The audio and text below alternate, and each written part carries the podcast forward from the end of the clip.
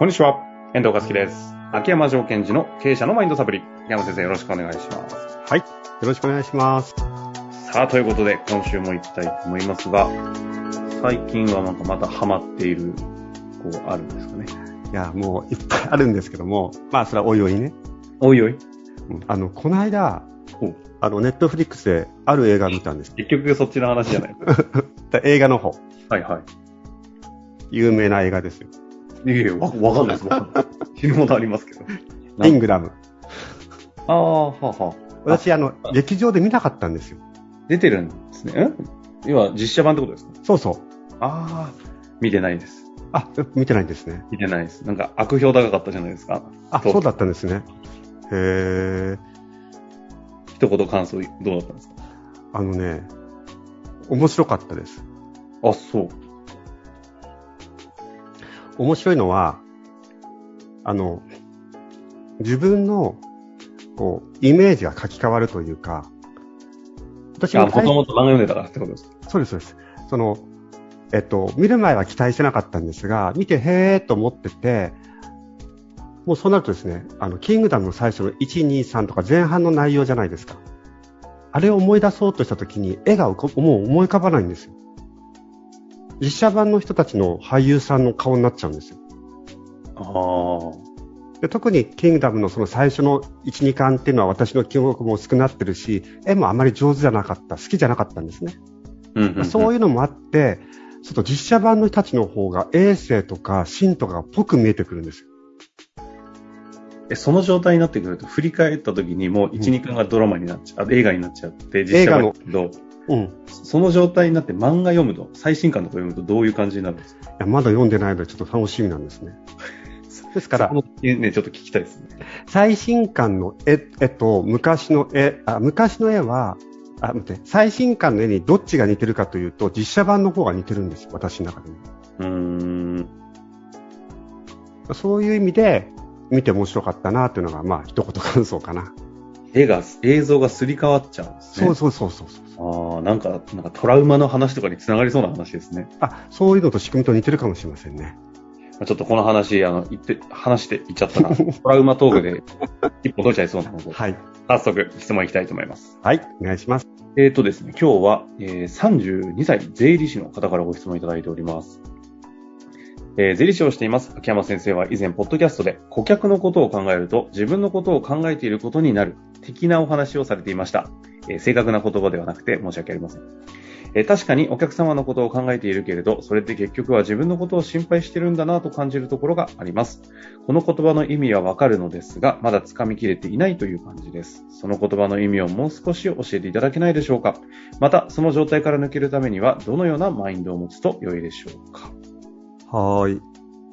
まあ、これはですね、まずあの、私が特に事業の方はこういう傾向になってしまいますよと、マインド的に。だから注意してくださいねという意味でお伝えしてたと思うんですね。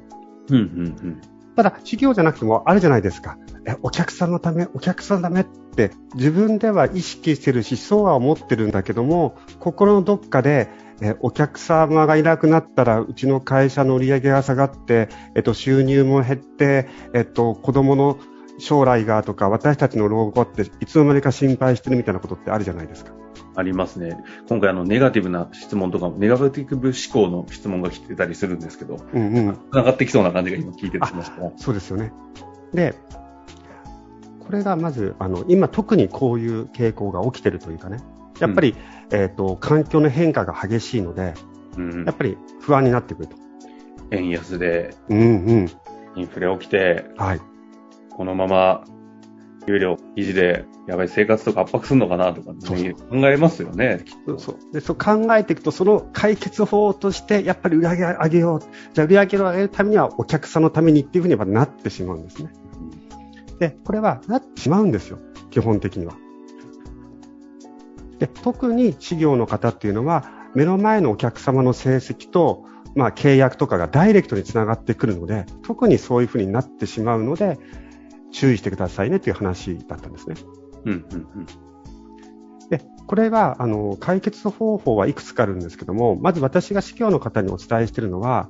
顧客のことを考えないようにと言っています。顧客のことを考えない、うんうん、自分のこと考えるとどうですか、うん、顧客の顧客のことを考えてほしいんですよ。ああ、はいはいはい。で、この顧客のことを良くすることが本当に顧客の顧客のにとっていいことになるかどうかっていうところに意識を向けていくという言い方だったり、もしくは顧客の顧客のために僕はサービスを価値提供するんだという形に意識を向けているといいと思うんですね。例えば税理士の先生で、うんえー、顧客がまあ何でもいいですけど、ちょっと仮に飲食店の、うんうん社長さんの、まあ、クライアントを持っている税理士先生がいた場合、うん、その今回のパターンでいうと、その飲食店をの提供するそのお客さんたちのことを考えてやっていくと。そうです。その飲食店のお客さんのことのために、その社長さんに言うべきことを言う。なるほど、なるほど、なるほど。確かに変わってきそうですね。うん。社長がね。いやーなんかもともとちょっとフェラーリでも乗りたかったんだよねみたいな。あ、いいですね。で、そのフェラーリに乗ることが飲食店に来るお客様にどんないいことを起こせるんですかみたいな。ああ、社員のことも考えてほしいですけどね。いろいろ確かにその先の人たちね、うん、確かに。ああ、なるほどなるほど。これ一つ。うんうん。で、あとはこれが ビーツーシー の場合もありますよね。職業によっては。今のが ビーツーシー じゃないですか。あ、B、B、あ、そうだ、ビーツーシー。うん。ビーツービー でも一緒ですよね。仮に何人、なんか、ものづくりの製造業とかやってて、うんうんうんうん。なんだろう、なんでもいいですけどね、ネジ、ネジの部品を作って、車メーカーに納めてますと、はい。うんうん。そうすると、税理士さんとしては、そのクライアントさんの事業が発展していくために、目の前のクライアントさんに対して自分はどういうことを言うべきなのか、または言わないべきなのかっていうことを視点に置いておくと、あの自分のことにすぐ返ってこないじゃないですか。うんうんうん、段階を増やしたいんですね。自分お客さんだと行ってこいなんですよ。あのステップはいっこしかないので、それをやっぱり少し遠くに離していくということですね。うんうんうんですから私だとするとセッションをしながら、まあ、えクライアントさんの私はねクライアントさんの社員さんのことクライアントさんのクライアントさんのこととかクライアントさんの社員の家族のこととかクライアントさんのクライアントさんの社員のこととかっていうことをやっぱりイメージしながらセッションをする必要があるんですね。なるほど。そうすると自分がそのお客様に価値提供するわけじゃなくて価値提供する守備範囲が広くなるじゃないですか。うんうんうんそうすると自分の中の、まあ、エゴというか、えっと、自分に意識が向きすぎちゃうというのがこう薄まるんですよ。自分のことを考えていることになるというところの話ですもんね。そうですね、うんうん、でもこれは確かに会社で勤めてて上司に対してもな似たようなところありますよね。この上司のためにっていうかその上司の上司の上司のあ社長のためにって考えられるのか、うんうん、上司のためにでやるのかによっても仕事の中身も当然変わってくるっていうなんか同じような構造なんですかね。そうですね。ですから上司のためにやっちゃうと結局それって私がいい評価得たいからでしょっていうふうに考えてしまうじゃないですか。はいはい。そこの部分をまあしっかりとまあずらすというかね。ただこのあの質問者の方は素晴らしいなと思うのは。確かにお客様のことを考えているけどそれって結局は自分を心配してるんだなっていうことを感じ取ってその言語化できてるっていうところはとてもいいなと思いました。うんそこに慎重になってればねなんか、うんうん、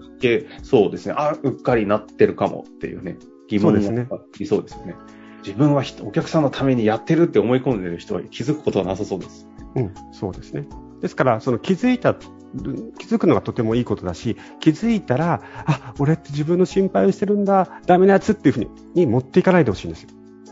いやいや違っていたねと僕は自分の心配とか家族の心配もしちゃうけどもそれ以上に顧客の顧客のために頑張ろう顧客の顧客の家族のために頑張ろうってもう一回ここをきっかけに意識をそっち側に振っていくためのなんていうのかな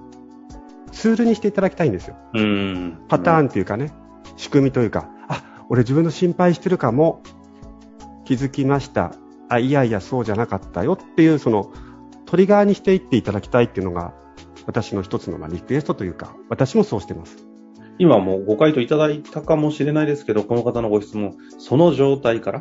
抜けるためにはどのようなマインドを持てばいいのでしょうかっていうところは、改めて今の辺を踏まえてご回答するとどういう感じになりますか？一言で言うと、その自分のアウトカムを思い出すということですね。そのアウトカムは、うん、顧客の顧客のためとか、うんうん、あとはあのもう少しあの一人一人やる、やる場合もあれば、地域のためとか業界のためという、その顧客の先にある少し大きなもののために僕はやってるんだというマインドセットの方法もあります。ああ、なるほど。そうすると業界のためになることは、なるために目の前のお客さんをよくしなくちゃいけないじゃないですか。うんうんうん、私のお客さんであの特許の資格の支援をしている会社さんがあるんですけども、はいはい、やっぱりそこの会社さんの社長さんと今お話をしているときに、やはりこう日本の技術を守らないといけないと。そのために、えーと、自分たちはその目の前のお客さんの技術に対して特許を申請するということをやっていこうと。それが目の前のお客さんのことだけ考えちゃうと自分の会社の心配しちゃうから、うん、俺たちは日本の中小企業の技術を守るんだという意識に持てるかどうかですね、みたいな話をしてるんですね。なるほど。大企業の場合ね、その守る特許の会社の上場企業の方の先のオーナーたちが外資になっちゃってて、結局守れないんじゃないかなみたいなね、いろんな構造の問題はあるかもしれませんけど、その構造はほん、うん、ほんと大きな問題になってきてますけどね。なるほど。まあ、ということで、はい、まあ、この罠はね、なんかもう子育てにすら起きる罠じゃないかなという気がしましたので、日常あふれている、つい自分のことを考えてしまうことになるところ、先の先とかね、考えていくということで、はい、ぜひ身の回りをちょっとチェックしていただきたいなと思います。ということで、影山先生、ありがとうございました。はい、ありがとうございました。本日の番組はいかがでしたか？番組では、秋山城賢治への質問を受け付けております。ウェブ検索で秋山城と入力し、検索結果に出てくるオフィシャルウェブサイトにアクセス。その中のポッドキャストのバナーから質問フォームにご入力ください。また、オフィシャルウェブサイトでは無料メルマガも配信中です。ぜひ遊びに来てくださいね。